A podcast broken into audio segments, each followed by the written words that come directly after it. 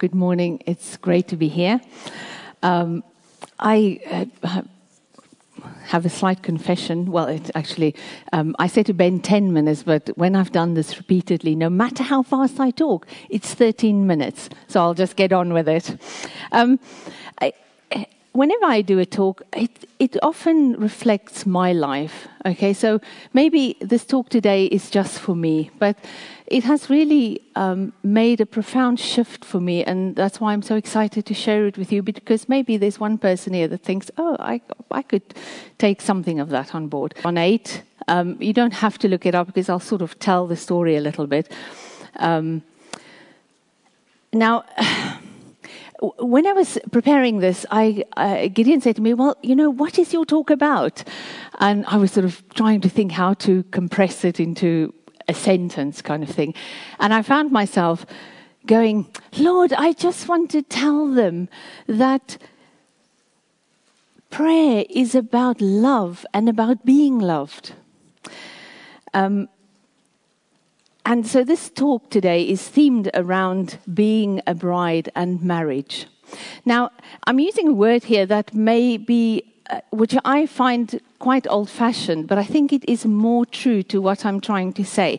The word I could have used is faithful, but the definition of faithful is to be firm, not changing in your friendship with or support for a person or organization, or you believe in your principles.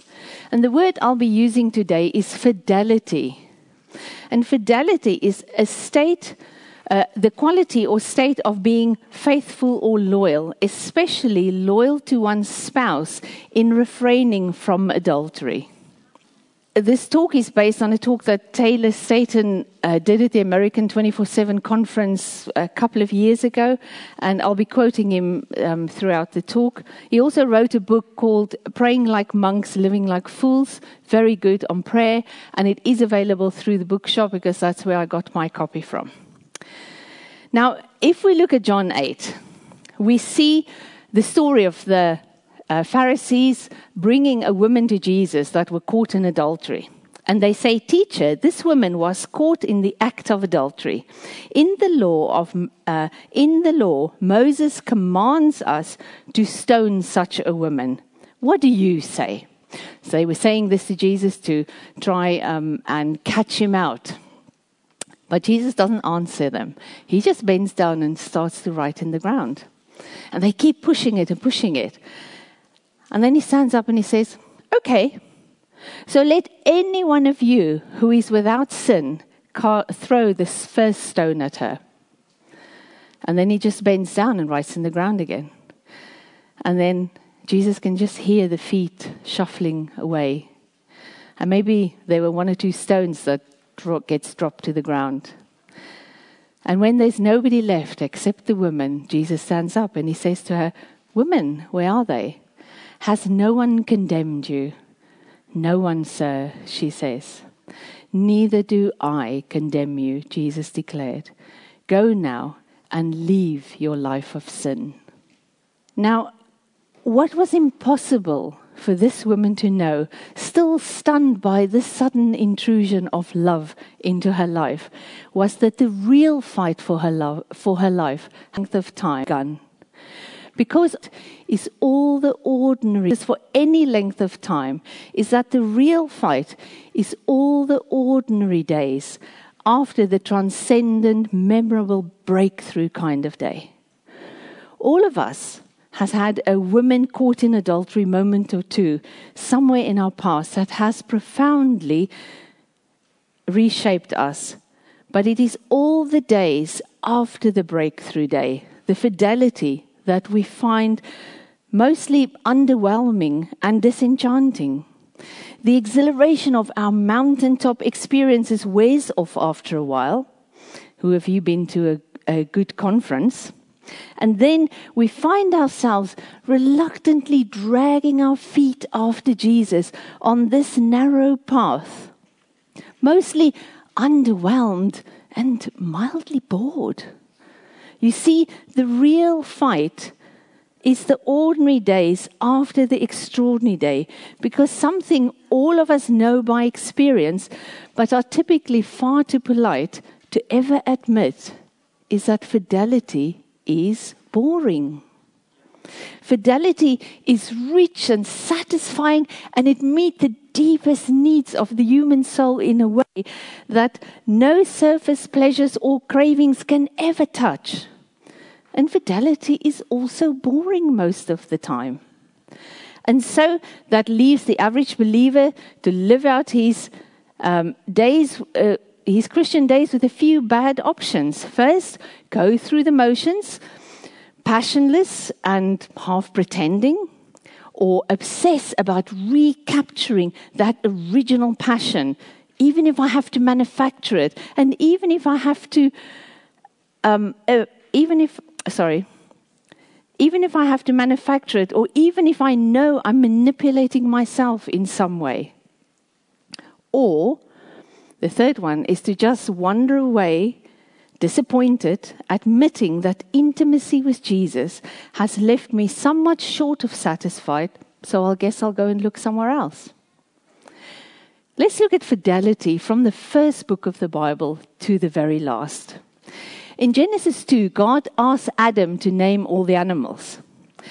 And Adam finds no counterpart, is the Young's translation, or if I can use the New Testament term, no bride. God creates a woman for Adam, and, and Adam calls her bone of my bone and flesh of my flesh. A counterpart or bride. See, fidelity is the oldest and the truest of all stories. But as we know, fidelity is boring, and in the slog of ordinary days, Adam chooses a lesser love, ripping a seam right through the whole story, destroying intimacy with God and intimacy with each other. God then starts Abram and Sarai. He takes, uh, this time, he makes a covenant not a contract with terms and conditions. His covenant is I love you. I make the promise. All I ask of you is to accept my love. But again, fidelity is boring. And even a covenant that strong is wandered away from in the slog of ordinary days and throughout the whole description of, um, often throughout the description of the Old Testament, Israel is described as an unfaithful wife. But then God redeems the intimacy that was lost in infidelity. He places his being in the womb of a fallen woman. God becomes bone of my bone and flesh of my flesh. And at the Last Supper, well, let me tell you how a marriage proposal was done in first century Israel. No dropping to the knee with a ring. First, the groom's, the groom's father would choose a bride, and he would go and see the bride's father, and if he agrees on the marriage, they would agree a bride price. Basically, the, fa- the groom's father would buy a bride for his son. Then all parties would come together for the betrothal ceremony. At this point, the bride price would be paid, the groom and the bride would sign a contract or a covenant signifying their agreement to marry. And then they would drink wine as a symbolic sealing of the marriage. At this point, they were betrothed, but unlike our modern times um, or our modern engagements, being betrothed meant that you were married. After they drank the wine, the groom would return to his father's house and he would either build a new house for his wife or add to his father's house more typically. And when his father approves of uh, the building and the house, sometimes it could take up to a year. He would give his son permission to go and get the bride and bring her, and then they would have a wedding feast, which could last up to seven days. As Jesus eats the Last Supper with his disciples, before he himself pays the bride price with his life, he drinks the Passover wine with them and says, This is my blood of the covenant. I tell you, I will not drink again of this fruit of the vine until that day when I drink it with you in my Father's kingdom. Matthew 26 29. This is the betrothal wine He has gone to prepare a place for his bride, and one day the Father will give him the go ahead to return and bring home his bride. On that day, we will feast. The wedding of the Lamb will be prepared for us. Revelation 19:7, the last book. So, end of the story in the Bible is not an apocalypse, it is a wedding feast. Now, Jesus heals that wound that was caused by infidelity. He says, As the Father have loved me, so I have loved you. Remain in my love. John 15, 19. But how do we remain in that love? How do we make a love so big, more than just an occasional reflection? How do we keep on choosing Jesus in all the ordinary days after the breakthrough? Prayer. Prayer is about love.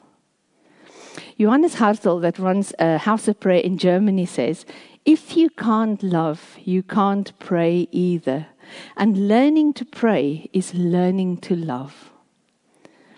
So, going right back to the thoughts where we started, I want to quote somebody called Ronald Rolheiser that says the single greatest obstacle of sustaining a life of prayer is simple boredom and the sense that nothing meaningful is happening.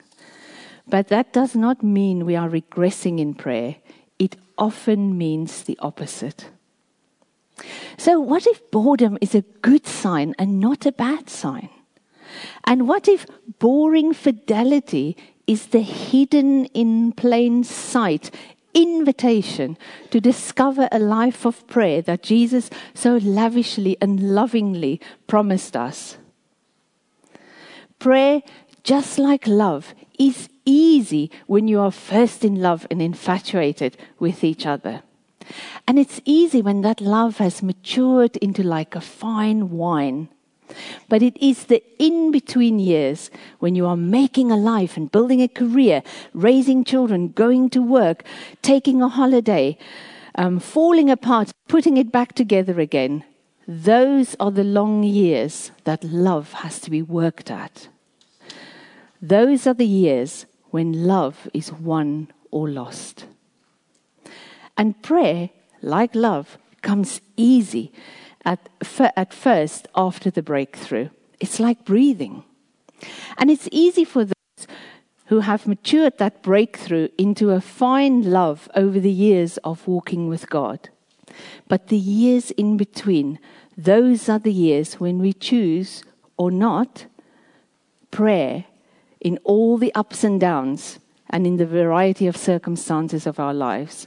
Those are the years when prayer and love is won or lost.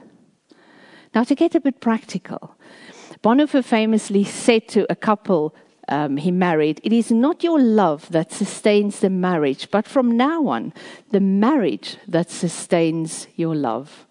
And anybody of you who's been married a while, a container to sustain our prayer.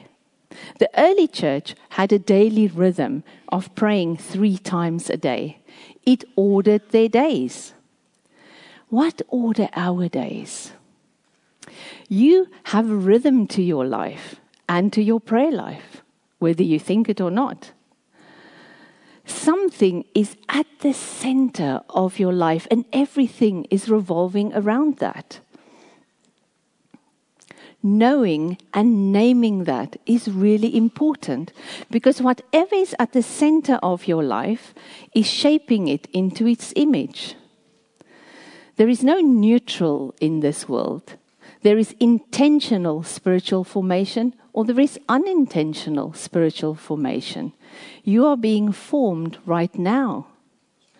Everyone's life is set on an affection, a fidelity that forms them into its image. What if at the center of your day you place God who personifies love? What if you take time every day to be with God because so many people and so many things are vying for your attention, but only Jesus has your heart? What if fidelity to Jesus is everything? And the simple way to choose it is prayer. I don't want to give you rules for prayer, and I don't have a formula either. I will, however, put a few links for various prayer apps on Signal if you think it will help you to pray to a more set rhythm. I only know that I want to live my life by a different set of loves.